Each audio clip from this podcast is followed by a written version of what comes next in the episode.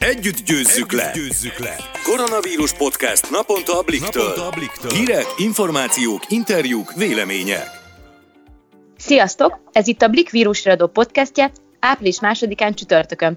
Én Szabadfi Mónika vagyok. Én pedig Vajta Zoltán. Lássuk, milyen témákkal foglalkozik ma a vírusiradó. Beszélünk arról, miért kért ma reggel bocsánatot Karácsony Gergely főpolgármester a budapestiektől, és a svédországi helyzetről is szó esik, ahol olyan, mintha nem is lenne koronavírus, és sokak szerint egy felelőtlen tömeges emberkísérletbe fogott a svéd kormány. Dr. Szilágyi Roland jogász beszél a munkavállalók és a munkaadók jogairól a járvány idején, végül Kandász Andrea lesz a vendégünk. Vágjunk is bele. Tegnap sokakat lesokkolt, hogy munkába menet újra tömeg volt a budapesti buszokon, villamosokon, metron. Bevezették ugyanis a szombati menetrendet, mondván, hogy olyan kevesen utaznak a járvány miatt, hogy pazarlás csak nem üresen járatni a BKV-t. Pedig az ember azt hitte volna, hogy ezzel csak az lesz a probléma, hogy sokat kell majd várni a buszra, vagy éppen a metróra, és sokan elkésnek a munkából. Ehelyett inkább a buszokon lévő tömegnyomor volt az, ami felháborította az embereket. Igen, mert ez most nem egyszerűen csak kényelmetlen, azt már megszokhattuk az elmúlt években, évtizedekben, viszont ez a tömeg a hetes buszon és bárhol metron koronavírus járvány idején nagyon veszélyes. Nem is lehet betartani azt a biztonságos két méteres távolságot, amit tőlünk kérnek. Igen, és sehogy máshogy nem tud úgy terjedni a fertőzés, mint egy buszon vagy egy villamoson, metron,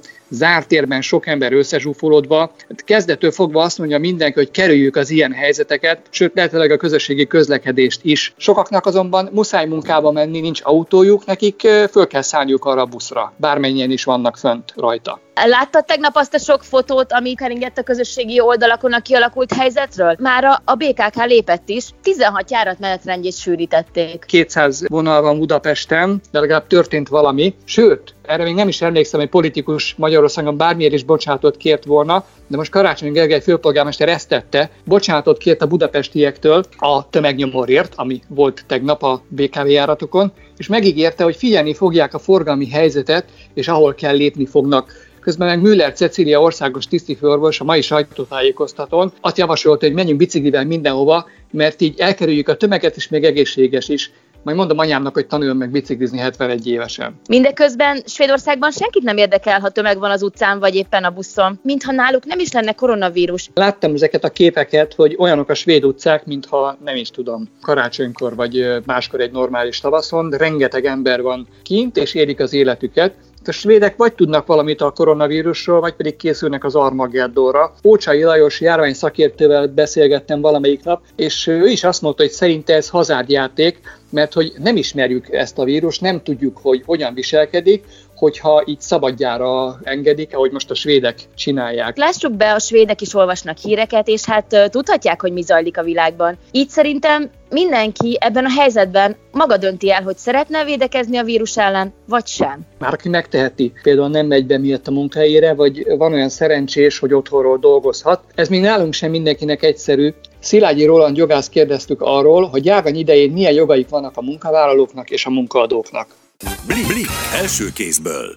Sziasztok, Csatári Henriett vagyok, és dr. Szilágyi Roland ügyvéddel fogok beszélgetni, aki a, az éppen legaktuálisabb kérdésekre válaszol nekünk, ami a munkáltatókat és a munkavállalókat érinti. Az ügyvéd úrra, ami már tegeződünk, úgyhogy szia Roland, üdvözöllek! Ja, igen. Szia, hello mindenki! Roland, nagyon sok hírt lehet arról hallani, hogy rengeteg ember veszíti el az állását, sok cég kényszerül arra, hogy leálljon, esetleg kényszerszabadságra küldje az alkalmazottjait. Mit tehet az a munkavállaló, az a dolgozó ember, akinek azt mondja a főnöke, hogy a járványhelyzet miatt nem tud a cég dolgozni, ezért mondjuk megszűnik a munkaviszonya, vagy fizetés Aha. nélküli szabadságra küldi. Mit tehet ilyenkor egy munkavállaló? Alapvetően a munkáltatónak kötelezettsége a munkatörvénykönyv alapján, hogy egy egészséges, biztonságos munkavégzést biztosító környezetet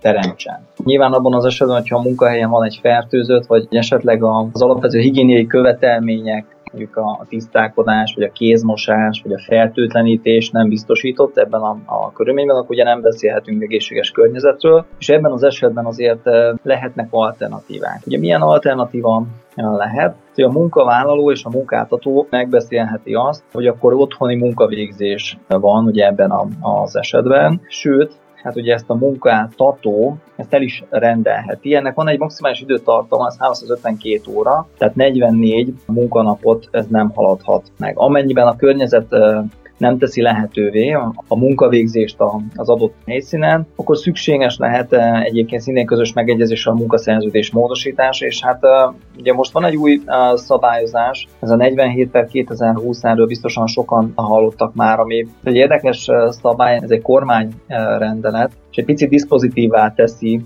a, a munkatörvénykönyvét, mert ugye ebben az esetben, amikor az egészséges munkakörnyezet továbbra sem biztosítható, akkor ugye azt mondja, hogy a munkavállaló és a munkáltató megegyezésének megfelelően történik ugye a munkaszerződés kimódosítása és az ezt követő munkavégzés. Ugye ez volt az egyik része, most ehhez talán még két rész csatlakozhat. Az egyik az, amikor van egy olyan különleges eset, amikor a munkáltató nem tud ugye a foglalkoztatási kötelezettségének eleget tenni, sajnálatosan. Ez ugye ezt állásidőnek hívják, ebben az esetben ugye a munkavállalót az alapbére fogja megilletni, viszont amikor ugye az állam a, a, a veszélyeztetett veszélyre hivatkozásra olyan intézkedéseket tesz, hogy annak következtében, amikor a munkáltató nem tudja foglalkoztatni a munkavállalóit, ez a munkáltató szemszögéből sajnálatosan egy elhárítatatlan ugye külső ok, így ez esetben hogy az alapbér megfizetésének kötelezettsége sem lesz. Például ilyen az, amikor mondjuk a, a munkahely kerül esetleg ugye karantén alá. Most nem tartozik ide, amikor a munkavállaló azt mondja, hogy kérem szépen én félek, tehát mondjuk félelemből nem jelenik meg például ugye a munkavégzés helyén, annak ellenére, hogy egyébként hogy az alapvető higiéniás követelmények egyébként biztosítva vannak, vagy biztosítottak, tehát kvázi ez a munkavállalónak sajnos alapvető kötelezettség megszegését jelenti, még akkor is, hogyha ez egyébként most nem hangzik annyira jól, ami bizony egy erőteljes munkaviszony megszüntetési ok is lehet. Természetesen kivételt képez, hogyha a fertőzés kockázata nagyon magas, tehát például van egy igazoltan fertőzött a munkahelyen, és ő továbbra is ott van, és nem hajlandó hazamenni, akkor nyilván ez lehet egy olyan kockázati faktor, ami miatt egyébként ugye a jogszerűen tagadja meg a, a, a munkavállaló félelemből a munkavégzést, de egyébként erre igazából lehetősége nincsen. Most a fizetés nélkül szabadságot egyébként a munkavállaló kérhet, viszont ebben az esetben ugye nincs egészségügyi szolgáltatási járulékfizetés, ugye a munkavállalónak egyébként saját hatáskörben kell ennek eleget tennie, ez egyébként 2020-ban 7710 forint havonta, de egyébként passzív jogon 45 napig még biztosított ugye a munkaviszony megszűnését követően. Tehát ez azt jelenti, hogy fizetés nélküli szabadságra el lehet menni, kérheti ugye a munkavállaló ezt egyébként a munkáltató engedélyezheti részére, Ebben az esetben viszont ugye a társadalombiztosítási jogviszonyát ugye a munkavállalónak kell fizetni, ez a 7710 forint per hó, és hát azt azért szintén meg kell jegyezni, hogy a fizetés nélküli szabadságot ugye egy oldalon elrendelni nem lehet, ehhez mindenféleképpen egy közös megegyezés kell, és ugye azt is meg érdemes megjegyezni, hogy a fizetés nélküli szabadság ideje alatt bizony a biztosítási jogviszony szünetel, kivéve, tehát vannak itt kivételek, például csecsemőgondozási díj, gyermekgondozási díj, de alapvetően ugye a fizetés nélküli szabadság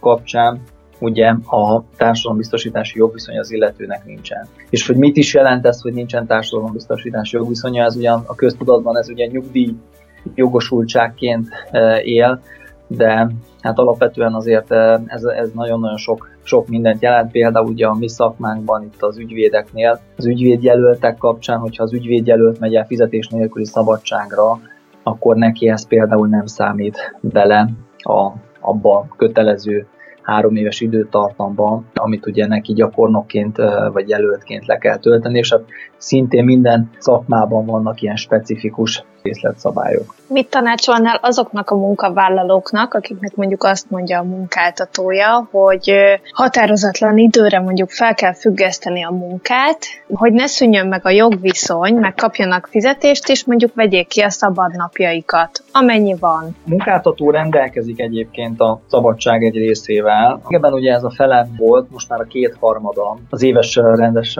szabadság, tehát a munkavállaló éves rendes szabadságát, tehát ő mondhatja azt, most én kiadom szabadságodat, legyél otthon szabadságon. És ezzel egészen a szabadság egy meghatározott mértékéig nagyon nem is lehet eh, vitatkozni. Hogyha ezt követően teljes szabadságot adja ki a munkáltató, akkor azt ugye annak a kivételét egyébként meg lehet tagadni, ez egyéb iránt nem is szerű, és hát nyilvánvalóan, hogyha mondjuk az egész szabadságot kiadja a, munkát, és azt mondja, hogy most akkor van mondjuk 22 vagy 23 nap szabadsága az éppen adott munkavállalónak, mind a 23-at most ki kell venni a rendkívüli helyzetre tekintettel. Ugye erre egyébként a munkáltatónak nincs, nincs joga, csak bizonyos mértékű szabadságkötelező kivételét rendelheti el, amennyiben nyilván ezt, ezt meg kell tenni, akkor ugye hát ezt meg kell beszélni a munkáltatóval, hogy akkor erre jogszerűen nem kerülhet sor, és hát hogyha ezek után is ragaszkodik hozzá, akkor, akkor nyilván a munkavállalónak a saját döntése, hogy mennyire megy szembe a, a munkáltatójával, az biztos, hogyha egyszer majd ugye peres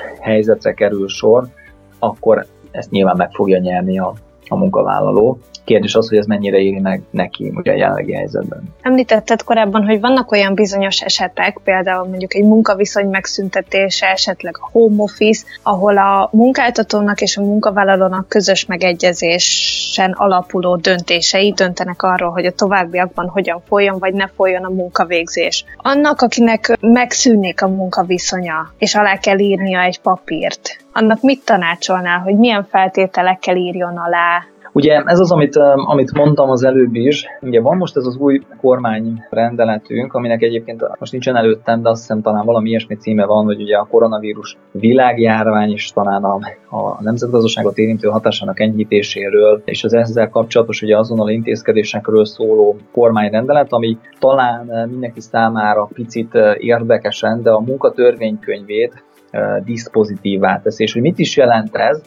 Ugye a diszpozitív az azt jelenti, hogy mindig valakinek az akaratától függ. Most ugye ebben az esetben ugye a munkavállaló és a munkáltató akaratától függ ugye a, a, a munkaszerződés, és a munkatörvénykönyvének a rendelkezéseitől egy külön megállapodásban egyébként ugye a felek eltérhetnek. Most ugye ez alapján a, a, a munkaviszony elemei ugye külön megállapodás tárgyává válhatnak, és ilyen lehet például ugye a munkaidő, annak beosztása, a szabadság és a többi. Meg kell jegyeznem, hogy azért ez a diszpozitivitás hatására ugye a munkaviszony szereplői között szinte bármilyen megegyezés jogszerűen elképzelhető, de azért az ilyen jellegű megállapodásokat célszerű tüzetesen átvizsgálni. Ugye a munkavállaló ebben a, a kérdésben a saját tűrés határának, a saját toleranciájának felelően tud megállapodni a, a munkáltatójával egy esetleges ugye majd a veszélyhelyzet elmúltát követő kedvezmények, vagy akár tovább foglalkoztatás reményében. Tehát én igazából azt javaslom, hogy ezeket figyelembe véve gyakorlatilag a munkáltató és a munkavállaló tényleg szabad akaratának megfelelően meg tud állapodni. És mi van abban az esetben, hogy a karantént rendelnek el, és mondjuk valaki nem tud bejárni a munkahelyére? Azért a karantén elrendelése esetében is ugye a, a munkahely és a lakóhely közötti bejárást azt azért általában biztosítani szokták. Most abban az esetben, hogyha olyan szigorú karantén van, hogy még a munkahelyre történő bejárást sem biztosítja ugye a állam vagy a kormány, akkor bizony ez a munkáltató szemszögéből ugye egy elháríthatatlan külső ok. Így sajnálatosan ugye ez esetben hogy az alapbér megfizetésének kötelezettségének sem kell, hogy eleget tegyen. Ugye a munkáltató munkavégzés lehetetlenül el, és ebben az esetben ugye a jogszabály az a, a munkavállalóval szemben ugye a munkáltatót védi. Sajnos ugye ezért sem igazán is hallottunk olyan hangokat mostanában, azt gondolom felelős politikusok szájából, akik azt mondták, hogy még munka van, addig minden van, tehát talán ez is ide vezethető vissza, hogy igazából ebben az esetben nincs munkabérfizetési kötelezettség semmilyen szinten ugye a, a munkáltatónál, és nem is nem lehet tőle követelni. Roland, nagyon szépen köszönöm, hogy válaszoltál a kérdéseinkre. Igen, megköszönöm én is a lehetőséget. Blik, blik, első kézből. Április másodika van, ilyenkor már a legtöbben tervezgetni szoktuk a nyaralást, sokan le is foglalják a szállást, akik előre látók. Én mindig az utolsó pillanatban döntök. Hát idén valószínűleg a nyaralás az mindenkinek elmarad, vagy legalábbis nyáron biztosan. Mázlista az, aki az utolsó pillanatban még utazhatott. Kandász Andrea műsorvezető nemrég jött haza Baliról. Az utazás kalandorsa sikerült a családjával, most mindannyian hatósági karanténban vannak, erről kérdeztük őt. Kandász Andival fogok beszélgetni, aki a Kandász Mamik Szerelem Szülőszoba család műsorvezetője. Üdvözöllek, Andi! Hello, szia Henny! Én is köszöntöm a Blitz hallgatóit. Nemrég érkeztetek haza Baliról, ahol a családoddal voltál nyaralni. Milyen volt a nyaralás? Hogy éreztétek magatokat? Hát nekünk ez a Bali ilyen bakancslista volt már nagyon régóta, és évente egyszer a, a nagylányunkkal együtt mindig elmegyünk hármasban, attól függetlenül, hogy jön-e a párja vagy sem, de hogy így hármasban mindig elmegyünk egy kicsit nyaralni, és ez ilyen munka plusz nyaralásnak indul, tehát csodálatos három hetünk volt. Tehát az első három hét csodálatos volt, amikor elindultunk, akkor itthon még egyáltalán szele nem volt a koronavírusnak. Mi azért nagyon gyakorlott utazók vagyunk, így a Candace Travel-ben tudják a nézők, hogy rengeteg helyen jártunk, és mutattuk be nekik, hát filmeket is forgattunk utazási műsorként. Pontosan úgy indulunk el mindig minden külföldi útra egyébként, de ez akár ha Európába megyünk akkor is, hogy nagyon felkészülünk, és nagyon felelősségteljesen. A dongalásztól, a maláriáig, a hepatitisztől, a nem tudom én még, tehát hogy rengeteg olyan veszély van, amire fel kell nyilván ilyenkor készülni. Tehát mindig viszünk magunkkal fertőtlenítőszert, szúnyogriasztót, így beadatunk mindenféle oltást, és elkezdtünk arra figyelni jobban, hogy nyilván a Kínában akkor már eléggé elterjedt koronavírussal, ha találkoznánk esetleg, akkor ne legyen probléma. Utána néztünk annak, hogy, hogy Bali már leállította a kínai járatait jóval korábban. Tehát, hogy semmi olyan veszélyforrás nem volt különösebben, mint ami egyébként is szokott lenni, amire egyébként is felszoktunk készülni. Úgyhogy mi nagy örömmel mentünk Balira, az első hetet a tengerparton töltöttük, az tényleg az egy ilyen igazi csajos nyaralás volt, fürdőszobák is a szabad ég alatt vannak, tehát hogyha kiveszel egy kunyhót, akkor a fürdőszobád is a szabad ég alatt van, tehát zárt térben egyáltalán nem voltunk, így nem is nagyon aggódtunk. Megmásztuk a, a vulkánt, akkor még nagyon-nagyon sok turista volt ott, egyáltalán nem volt semmiféle pánik hangulat. Egyébként Bali ma sem fertőzött terület, tehát egész Indonézia nem az. Aztán, hogy hogyan alakul majd, meg hogy ennek mennyire lehet hinni, azt nyilván nem tudjuk. Minden eset esetre most, amikor hazajöttünk, még akkor sem volt uh, semmilyen jele, illetve hát elindult egy olyan, hogy ott is elkezdték mondani, hogy, hogy mindenki maradjon otthon, és vigyázzon magára, fertőtlenítsenek, stb. De mi már akkor is egyébként nagyon figyeltünk erre a két méter távolságra, csak olyan uh, helyen étkeztünk, ahol, uh, ahol 100 fok fölött hőmérsékleten, tehát sütötték vagy főzték, aztán ahogy jöttek a hírek, egyre kevésbé tűnt már ez nyaralásnak amikor kimentünk Gili szigetére, ezt úgy kell elképzelni, hogy egy olyan másfél-két óra Bali partjaitól, hajóval, hogy ott leszünk öt napot, még egy napot meg is hosszabbítottuk, mert nagyon jól éreztük magunkat, csoda hely, ahol nagyon tiszta a levegő, nagyon kedvesek az emberek, hogy még egy napot szeretünk volna maradni, és akkor jövünk vissza a snorkingolásból, teknős békákkal úsztunk, és jöttünk vissza, leraktak a, a kunyhónk bejáratánál, és mondja ott a, a tulajdonos nő, hogy figyelj, az a helyzet, hogy most három óra van, és öt órakor megy ki az utolsó hajó Giliről Balira. Mit jelent az, hogy utolsó hajó, meg hogy így egyáltalán? És mondja a hölgy, igen, jól, ér, jól értjük, tehát, hogy aki most öt órakor nem megy ki a szigetről, az két hétig biztosan nem tud kimenni, de lehet, hogy meg fogják hosszabbítani. Mint akit nem tudom, leforráztak vízzel, egyszer nem is tudtam hirtelen felfogni. Erre a bizonyos hajóra kb. 200 ember fér fel, és 6000 turista volt legalább külföldi turista a szigeten. Nekünk volt egy ilyen nyitott jegyünk, amit ugye mi már átraktunk másnapra, tehát oda egyáltalán nem fértünk föl. Az utazási iroda, aki egy, jegyekkel foglalkozott, lelakatolta már a saját irodáját, tehát tulajdonképpen felszívódott. A Feri, az én férjem, azt gondolt egyet, és azt mondta, hogy akkor most megmentem a családom, és eltűnt, mondta, hogy azonnal pakoljunk össze, és hozott egy embert, egy pillanat alatt állt egyébként össze a kép, aki megszervezte a Bali lévő sógorával, hogy aztán minket vigyenek át az egyik szögetről a másikra, utána már ott volt a kocsi értünk, tehát a másik sógora, aki elvitt minket két órára onnan egy komphoz, ahova 6 óra előtt 5 perccel csekkoltunk be, és 6 órakor indult az utolsó kom. Tehát, hogyha akkor ezt így nem lépjük meg, és hirtelen a férjem nem kapcsol azonnal, hogy nekünk valami más utat kell választani, és nem várogatunk a hajóra, hiszen úgysem fogunk vele kijutni, akkor valószínűleg most is gili lennénk. Ez azért volt probléma, mert hogy Baliról jött haza a gépünk, és a Giliről nem tudsz eljutni a szigetekről a Balira, akkor nem tudsz felszállni a gépre. Az volt a fordulópont, akkor ültünk a motorcsónakba, emlékszem rá, és én addig mindig nagyon pozitív voltam, és azt mondtam, hogy de gyerekek, mi itt vigyázzunk magunkra, otthon is csak ennyire tudnánk magunkra vigyázni, másokra is vigyázzunk. Volt nálunk maszk, a Feri bepakolta utolsó pillanatban, de ez az a pillanat, amikor most felhívom nagykövetasszonyt, és megkérdezem, hogy szerintem mi a helyzet, felhívtam, és akkor ő mondta, hogy, hogy minden magyarnak azt javasolja, hogy minél előbb hagyják el Indonéziát, és menjenek haza. Tudom, hogy más szempontból is igen kalandos volt,